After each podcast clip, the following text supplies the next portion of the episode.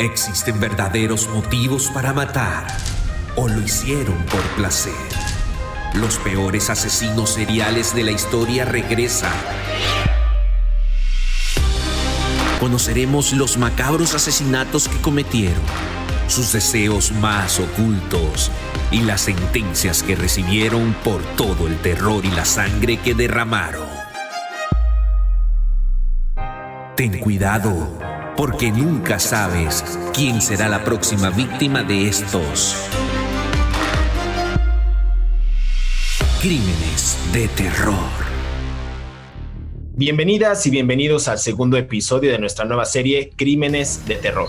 Yo soy José Luis Montenegro y en cada episodio viajaremos en el tiempo para recordar los peores crímenes y a los personajes malignos que marcaron la historia de Estados Unidos. El caso de hoy es el de uno de los asesinos más mediáticos de la historia reciente y del que también se han escrito decenas de libros y series de televisión. Me refiero a Charles Miles Manson, el líder de la secta La Familia.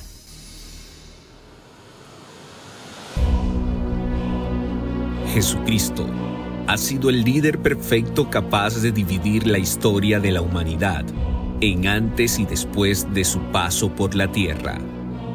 Nos dejó grandes enseñanzas y su legado sigue vivo en el mundo entero. Muchos han hablado en su nombre y se han autodenominado salvadores. Incluso, muchos han dicho que son la misma persona y otros dicen ser los anticristos. Charles Manson era uno de ellos. Aunque su aspecto físico llegó a ser muy parecido a la imagen que tenemos de Jesús, era todo lo opuesto a él. Un anticristo en todo el sentido de la palabra, que dejó un legado de sangre y dolor. Aunque solo fue juzgado por 7 víctimas, Charles Manson no fue solo un asesino serial, fue un asesino de masas. Esta es la historia de Charles Manson, el líder de la secta La Familia. Bienvenidos a Crímenes de Terror. El caso de hoy es el de Charles Manson, el líder de la secta La Familia. Yo soy José Luis Montenegro y quiero darle la más cordial bienvenida a mi compañero David Orantes, quien estará acompañándome nuevamente en cada una de estas aterradoras historias. David, nuestro segundo episodio, ¿cómo estás? Hola, ¿qué tal, José Luis? ¿Cómo estás? Qué gusto saludarte. Bueno, sí, hoy hablaremos de uno de los personajes, como bien dijiste, más mediáticos en la historia del crimen de los Estados Unidos y de quien se han escrito miles y miles y miles de páginas de análisis psicológicos, de perfiles psiquiátricos, de perfiles antropológicos, para tratar de entender cómo fue posible que este hombre pequeñito, flaquito, inseguro, fuera capaz de controlar, pero muy inteligente, fuera capaz de controlar a grandes personas, a gente con estudios universitarios. Es algo muy, muy interesante lo que vamos a platicar este día. Me encanta esta plática. ¿Te parece si entramos en materia, David? Haciendo una investigación, yo encontré datos muy buenos de Charles Manson. Empecemos quizás con lo más básico. ¿Qué se sabe de este ser perverso? Bueno, Charles Miles Manson nació el 12 de noviembre de 1934 en Cincinnati, en Ohio. En un principio no tuvo nombre, David. Por más sorprendente que suene, al principio de en su vida no tuvo un nombre. Fue hasta después de un tiempo que su madre decidió llamarlo así, Charles. Pero tiene una historia muy controversial, porque su madre, Kathleen Maddox, una joven de 16 años, a esa edad tuvo, había escapado de su casa por la represión que vivía en su casa. Había un extremo control por parte de sus padres frente a Maddox por la religión. Era una familia sumamente religiosa.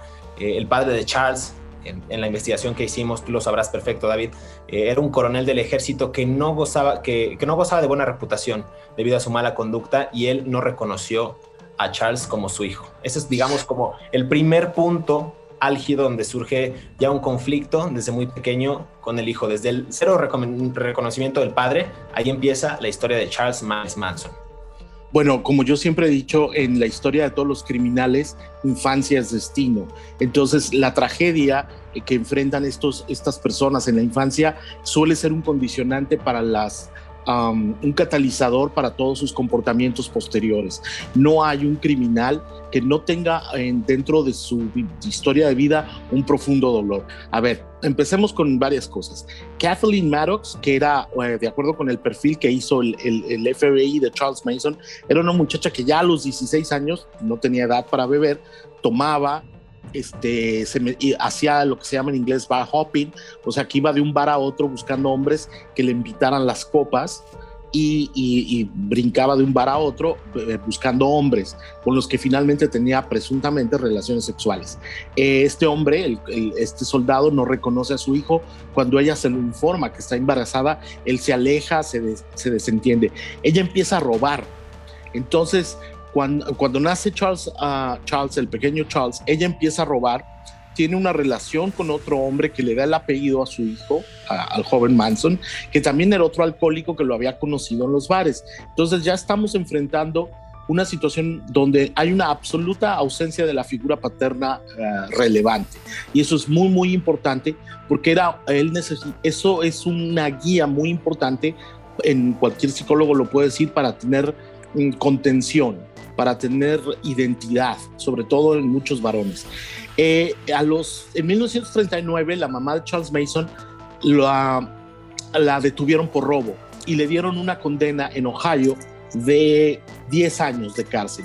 Esto provocó que el pequeño Charles fuera a vivir con sus abuelos en Virginia del Oeste, que es un residuo del más puritanismo y profundo rigor cristiano de los Estados Unidos.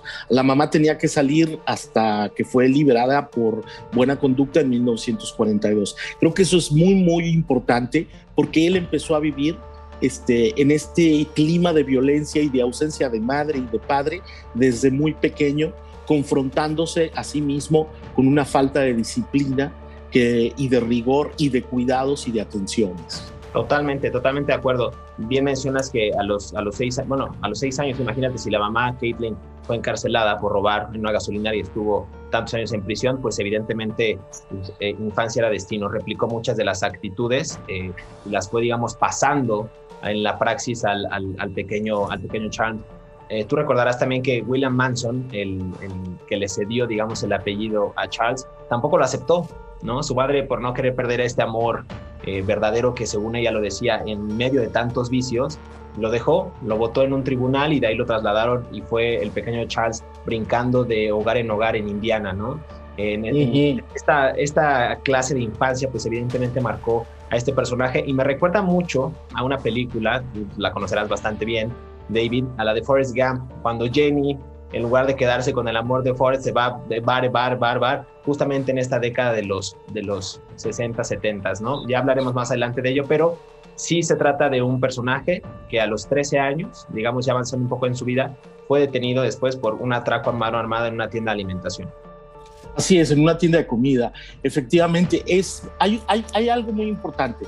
En todos mis años como periodista criminal, que son casi 25 ya, yo me he dedicado a leer muchas de las historias de estos personajes. Y en la vida de Charles Manson hay un libro muy importante que se llama La gente de la basura, que fue escrito por John Gilmore y Ron Kenner. En Latinoamérica se publicó en español. Este libro nos habla de cómo se veía a sí mismo Charles Manson como un agente de la basura. Él pensaba que no merecía nada porque era la basura de la sociedad. Esto te explica perfectamente el tipo de visión que él tenía de sí mismo. Desde muy niño era un delincuente juvenil que había pasado la mitad de su vida tras las rejas por robos.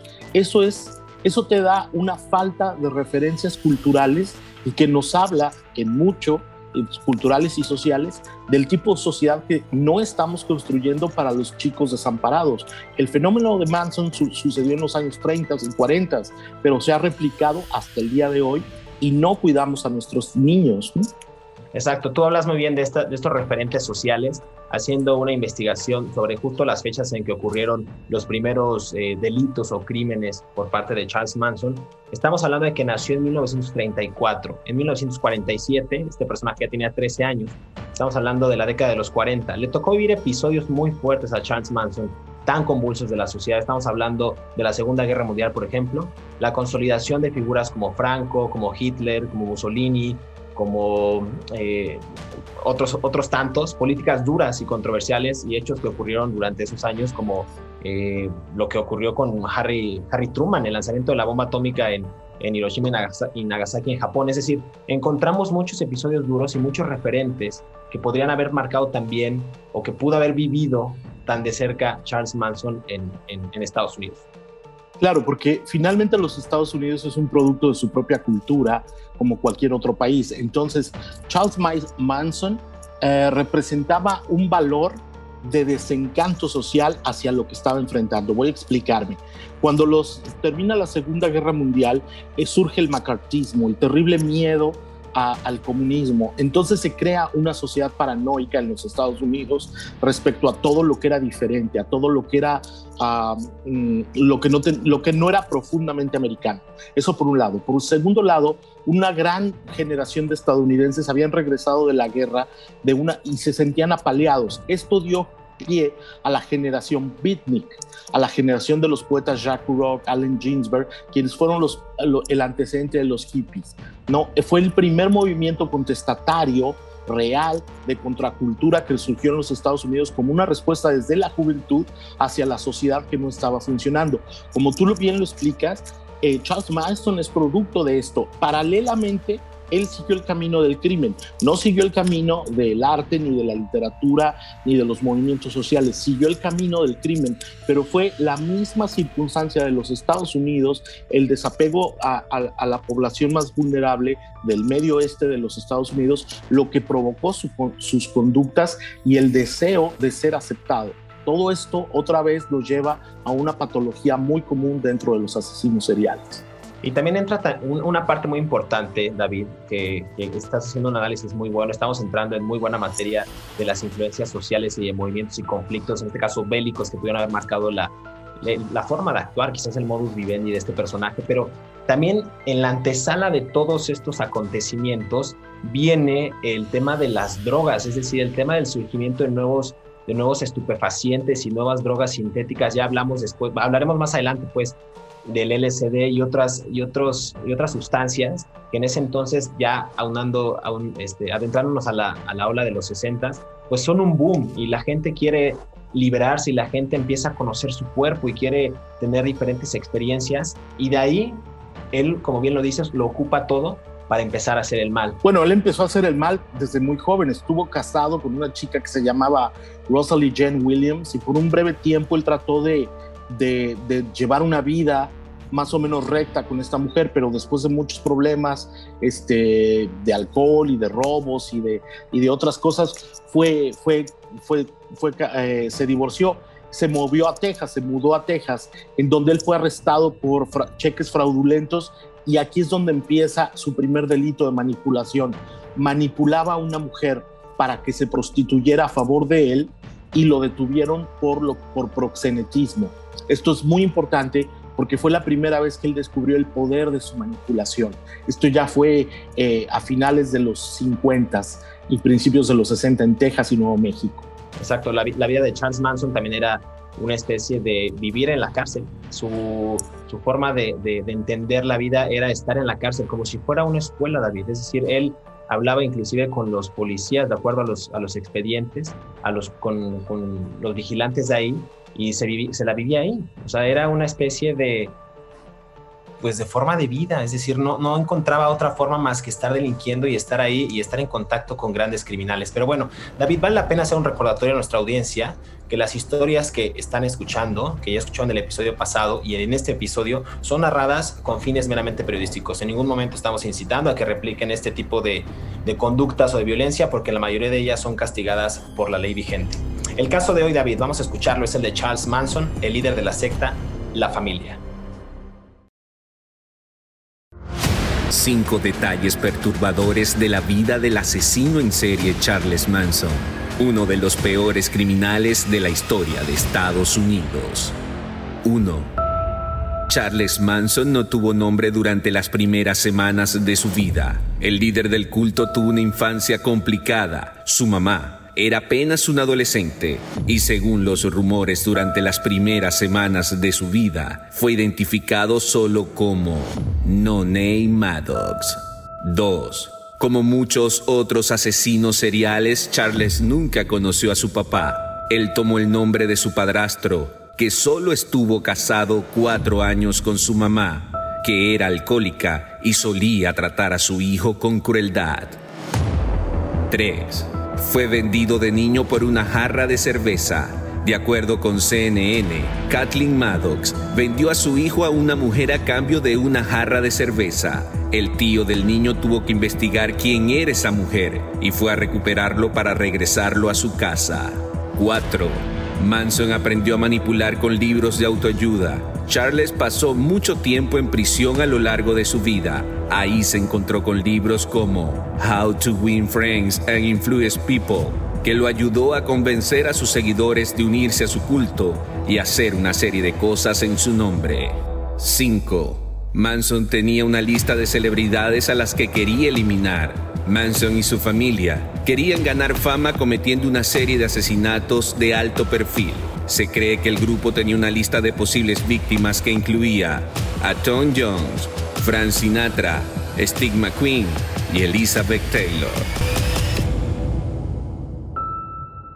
Estamos de vuelta, David. Ya conocimos un poco más acerca del perfil de Charles Manson, este ex líder de la secta La Familia. ¿Te parece si hablamos un poco más acerca de su trayectoria para mal? Evidentemente, su trayectoria criminal. Vamos a hablar de los asesinatos de Charles Manson. ¿Qué podemos ahondar de este tema, David? Bueno, vamos empezando con un poco de contexto histórico porque nada se responde por la nada. Perfecto. Charles Manson se mudó en los años 60 al área de San Francisco. Después de haber pasado un tiempo en Texas y Nuevo México detenido por sus casos de proxenetismo, que es cuando un hombre forza a una mujer a la prostitución.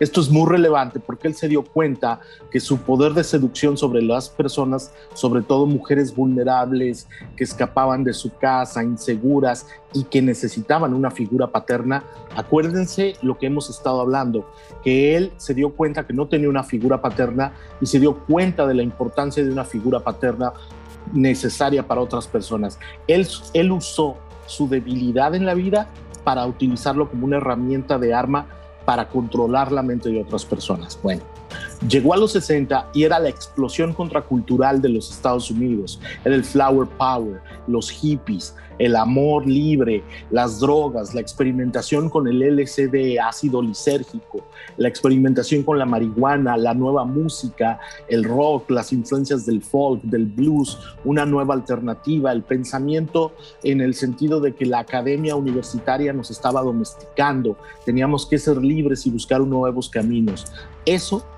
Todo eso en San Francisco fue el caldo de cultivo que encontró Charles Manson para crear una secta. Él empezó a crearse un culto alrededor de sí mismo como si fuera una serie de espiritual místico, una serie de personaje elevado por encima de todos los demás, en donde él preconizaba el amor libre, la sexualidad, la libertad, el interior. Un mensaje así, para los muchachos de los años 60, ávidos de experiencia, caló profundo. Fue muy valioso. Y rápidamente comenzó a tener una secta con la cual se mudaron. Eran como 34 personas, 14 de las cuales eran mujeres, y se mudaron a un rancho de California. Entonces, ahí tenían orgías, desarrollaban una serie de estrategias de unión libre, de comunicación, de drogas. Entonces, en un momento de oscuridad, Charles Manson les pidió que hicieran algo por él, y que era matar personas, y les ordenó que salieran a caminar las calles. Es correcto, aunque en un principio realmente el objetivo de Charles Manson era tan simple como grabar música, o al menos una teoría apunta que los deseos de Manson era convertirse en una estrella de rock. Como bien lo dices, pues Manson aprovechó la oleada hippie, creó un grupo de personas que lo seguirían hasta las últimas consecuencias. Y eso fue lo que él hizo. Lo hizo llamar la familia de Manson. Como bien dices, fueron muchos personajes, pero el grupo estaba compuesto por mujeres, muchas de ellas que viajaron por muchos territorios, por muchos estados de Estados Unidos, hasta que conocieron a un integrante, tú lo recordarás muy bien, a Dennis Wilson, un miembro de los Beach Boys, luego de que pillaron un raid por ahí en una carretera. Los Angeles Times, el periódico, reveló que Dennis Wilson le presentó a Gregg Jakobson, un compositor que vivió por un tiempo en el 10.050 de Cielo Drive. Más adelante andaremos en este tema del asesinato de Cielo Drive, pero justamente Charles Manson se distanciaría de este personaje y se iría a vivir al rancho que acabas de mencionar. Charles Manson creía que él iba a triunfar con la música. Él decía, si Bob Dylan triunfa, si otros cantantes folk triunfan, yo también lo puedo hacer. Ojo, cuando Charles Manson ya estaba en la cárcel, grabó un disco.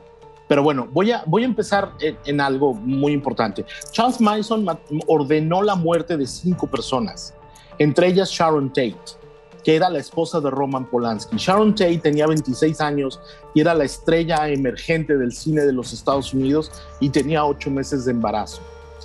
Charles Manson ordenó a sus seguidoras, con el cuento del misticismo diabólico y divino, que fueran y mataran a unas personas. Hasta el momento no está muy claro si él ordenó ese crimen por venganza directa, por alguna razón, o si fue un acto casual. No sé tú qué me podrías decir de esto, porque es algo que ha quedado como un poco en el aire, ¿no? Él ha dado entrevistas al FBI y contesta puras locuras, ¿no? Claro. Hay videos en YouTube donde él contesta puras locuras, ¿no? Hay un libro muy bueno que igual valdría la pena que la gente lo leyera. Es el libro Helter Skelter, justo del fiscal que llevó todo el caso.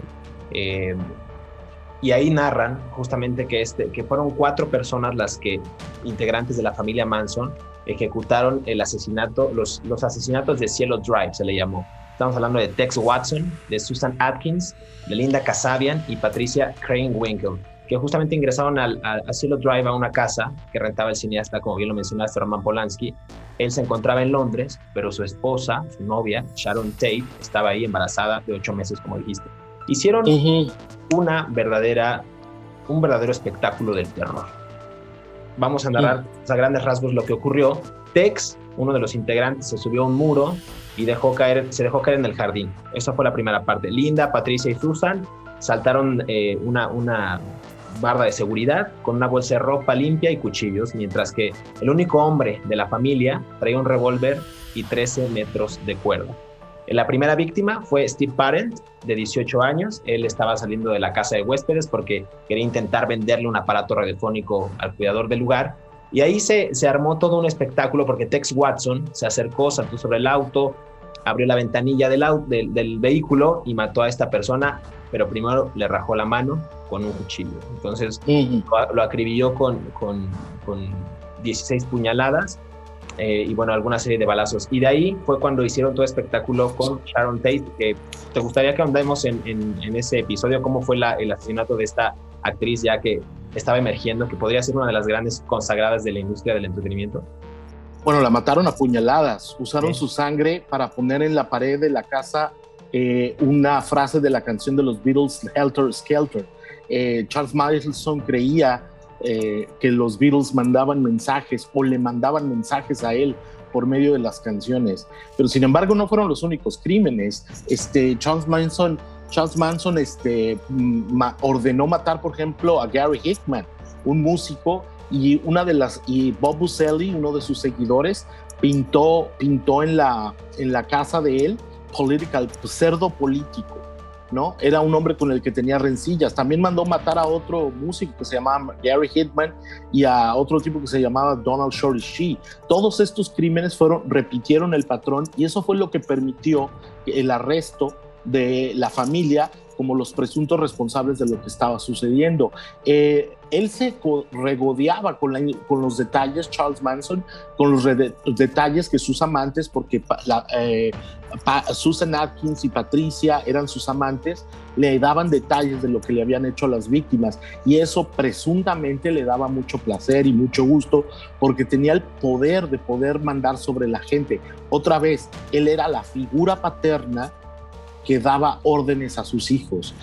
Yo quiero insistir mucho en eso, porque se conecta directamente con su ausencia de figura paterna de la niñez y la ausencia de figura paterna de todos estos personajes. Entonces es un asunto que me parece muy, muy relevante de analizar todo el tiempo, ¿no? ¿Qué habrá pasado por la cabeza de Charles Manson? Bien comentábamos del asesinato de Cielo Drive, pero al día siguiente, después de matar a 4 personas, ocurre el homicidio de Lenny Rosner y La Bianca, que fue un caso que los llevó, ya al final, que lo veremos a continuación, lo platicaremos, a la detención y posterior al juicio. Pero este personaje, con toda esta maldad, se parece mucho al primer capítulo que tuvimos en Crímenes de Terror de Jeffrey Dahmer, donde, insisto, la figura paterna nuevamente falta, una serie de carencias por la falta justo del afecto de los padres, la orientación. En este caso se suma más en la parte de Charles Manson a una oleada social, a movimientos, a la aparición de nuevas drogas. Es decir, estamos frente a escenarios un poco similares, sí, pero en contextos sociales distintos que terminan por estar haciendo espectáculos de terror cada vez peores. Claro, porque el asesino en serie se caracteriza por nunca quedar satisfecho. Esto es como cuando tú coleccionas cosas. Tú siempre quieres otra cosa en tu colección, ¿no? O sea, cuando tú quieres coleccionar todas las películas de ovnis, ¿no? Tú siempre te falta una película. Entonces, la mentalidad retorcida del asesino en serie, con base a los perfiles psicológicos que yo he leído de este tipo de criminales, es que ellos nunca están satisfechos, jamás, incluso en la cárcel no quedan satisfechos, ¿no? Él ordenó matar a 7 personas en 2 días, a los que estaban con Sharon Tate en una fiesta y al matrimonio La Bianca. Entonces, la romería de muerte que él iba a provocar, perdonen la expresión, la romería de muerte que él iba a provocar iba a ir increciendo, iba a ser siempre a mayor, porque nunca iba a estar satisfecho con su deseo de ordenarle a sus seguidores, a sus acólitos, matar personas. Se habla también de una lista que por ahí no está confirmada, pero tenía deseos inclusive de matar a grandes figuras del entretenimiento como Frank Sinatra. Pero bueno, David, vamos a seguir escuchando en Crímenes de Terror el caso aterrador de Charles Manson.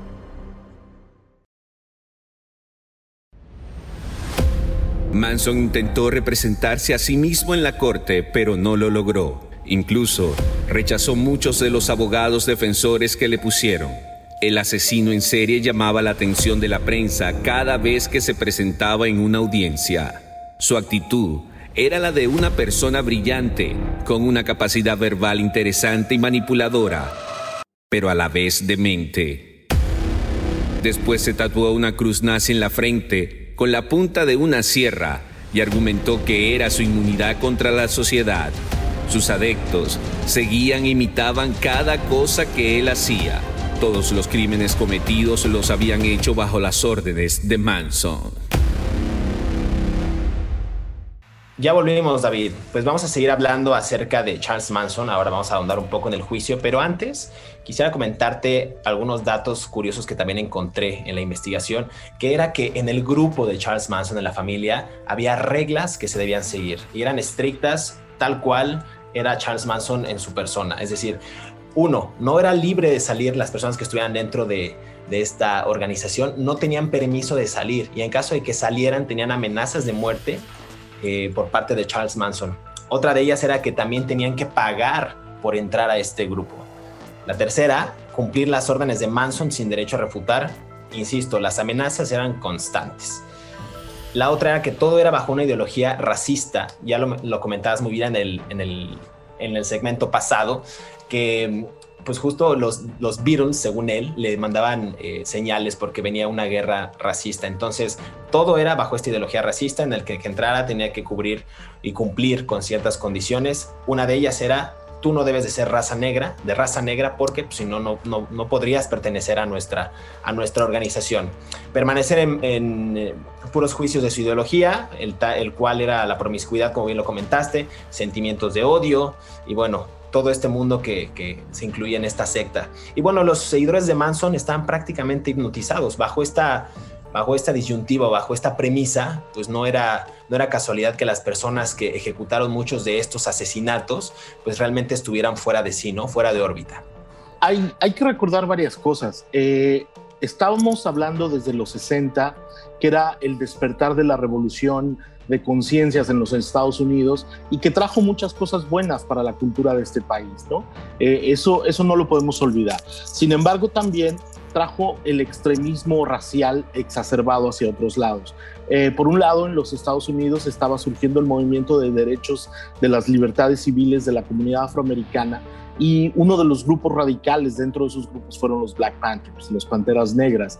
Y Charles Manson utilizó a las Panteras Negras como una excusa, como un pretexto en lo que él pretendía que iba a ser una guerra racial que iba a haber en los Estados Unidos. Y él se anticipó a todo esto diciendo que los afroamericanos iban a venir a matarlos a todos y que ellos deberían de defenderse.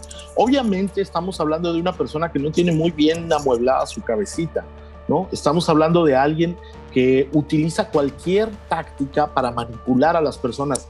Yo insisto, Charles Manson nunca mató a nadie, él nunca le tocó el cuerpo a nadie, solamente a un vendedor de drogas en Hollywood que los acusó a Tex, uno de sus seguidores, de robarle drogas, que también era un vendedor de drogas, pero es la única persona a la que él mató. Pero el resto de las personas que mataron, por las cuales fue condenado a cadena perpetua, fueron asesinados, por ejemplo, por 3 mujeres que eran sus más devotas seguidoras, Leslie Von Houten, Susan Atkins y Patricia Krenwinkel. Las 3 venían de contextos de búsqueda, de necesidad de llenar cosas. Entonces, todo el contexto de estos crímenes está relacionado con una época en los Estados Unidos donde la población juvenil buscaba respuestas porque el modelo de ideología que se les había impuesto ya no funcionaba. Me suena mucho también a lo que está pasando en estos días y que lleva, pues digamos que 1 año, 2 años en proceso de juicio y de escrutinio público más bien, el caso de NXIVM con Keith Raniere, ¿no? Es decir, un líder de una secta poderoso que tiene la capacidad para manipular a personas de bajo rango, inclusive él ahora con una red más sofisticada, pues establecer cierto tipo de niveles para que tú puedas alcanzar, entre comillas, llegar a ser como él. Entonces, tenemos esta premisa de Charles Manson, de un sujeto que manipulaba a sus víctimas, que les imponía una serie de códigos y además, pues él, como bien lo dices, él ni siquiera ejecutaba ninguna de las acciones, él simplemente era la cabecilla de un grupo de matones que en una oleada justamente de los años 60, en la liberación tanto sexual como ideológica, como artística, como musical, absolutamente de todo, pudieron ejecutar este tipo de crímenes.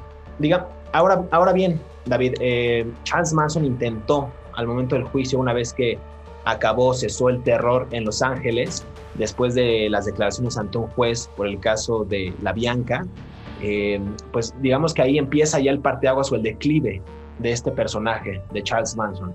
Híjole, yo no estoy tan seguro que empezó el declive. Voy a debatir contigo en dos... Este programa es para debatir, David, venga. Voy a debatir contigo en 2 puntos. Primero, yo no creo que hayan sido matones los seguidores de Charles Manson. Yo creo que eran una serie de muchachos que estaban tratando de buscar respuestas a las respuestas esenciales, a las preguntas esenciales que nos hacemos todos en la vida, de quién soy, cuál es mi futuro. Hay que recordar que casi todas las muchachas que estaban en el grupo de Charles Manson tenían entre 16 y 20 años.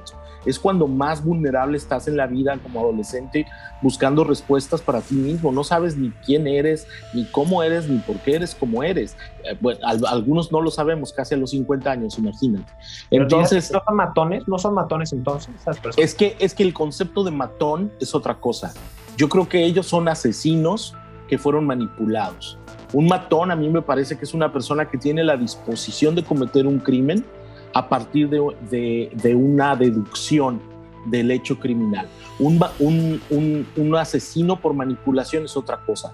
En muchos sentidos, yo creo que salvo Tex, siempre se me olvida cómo se apellida, Tex Watson, que le decían Tex porque era de Texas, Charles Tex Watson, en realidad todos los otros muchachos yo creo que eran unas víctimas que fueron utilizadas por Charles Manson para sus fines.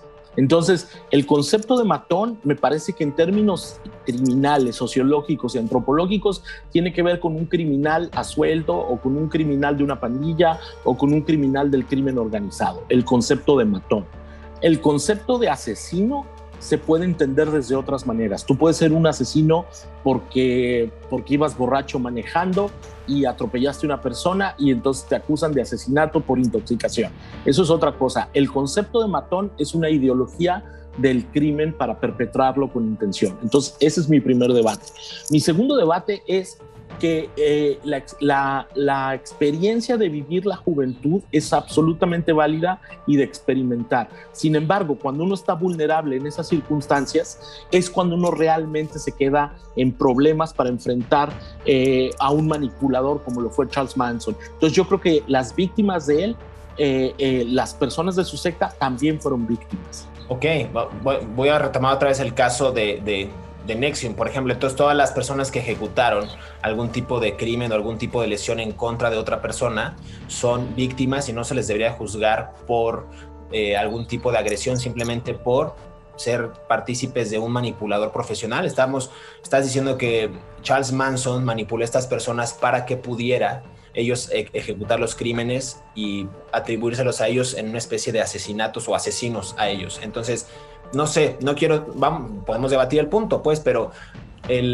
parece que le estás quitando responsabilidad a los chicos que estaban en su despertar, en su juventud, pero le estás atribuyendo un poquito más de carga a Charles Manson. Me parece que podríamos equiparar un poco lo que ellos hicieron como parte de su manipulación, sí, si quieres, pero también aunado a lo que el personaje hacía.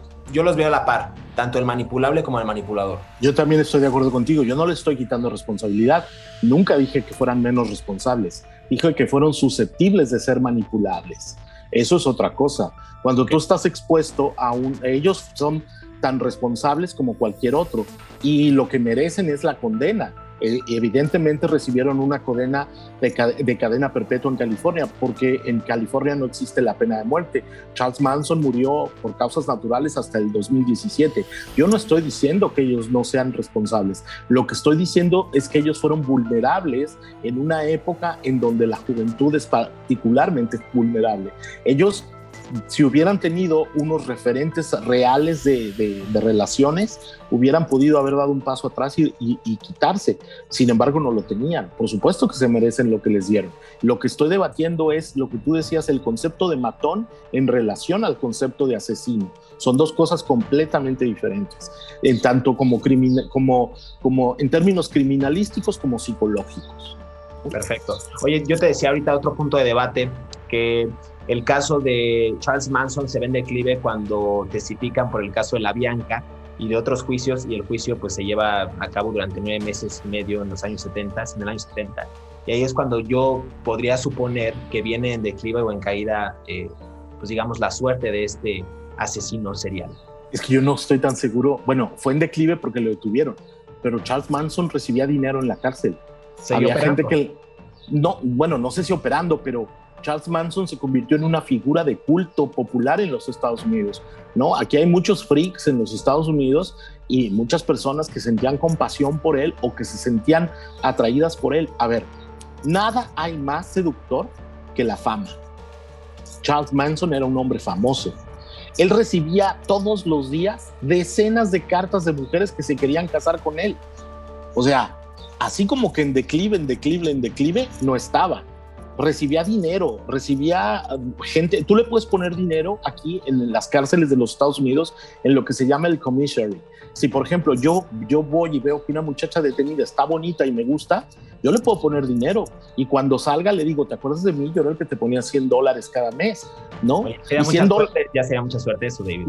Ojalá. Ya, claro, pero entonces no hay nada más seductor que la fama. Y Charles Manson era un ser famoso. Era un líder de un culto, era la figura paterna. Tan es así que se acabó casando con una de esas muchachas, ¿qué te digo? 40 años más joven que él, que le mandaba cartas y dinero. Entonces, él realmente, si tú lo miras de manera muy perversa, él logró su objetivo. Logró seguir siendo el líder de un culto, incluso encarcelado. Hay una entrevista muy buena que ojalá la gente que nos esté escuchando tenga la oportunidad de ir a verla, buscarla.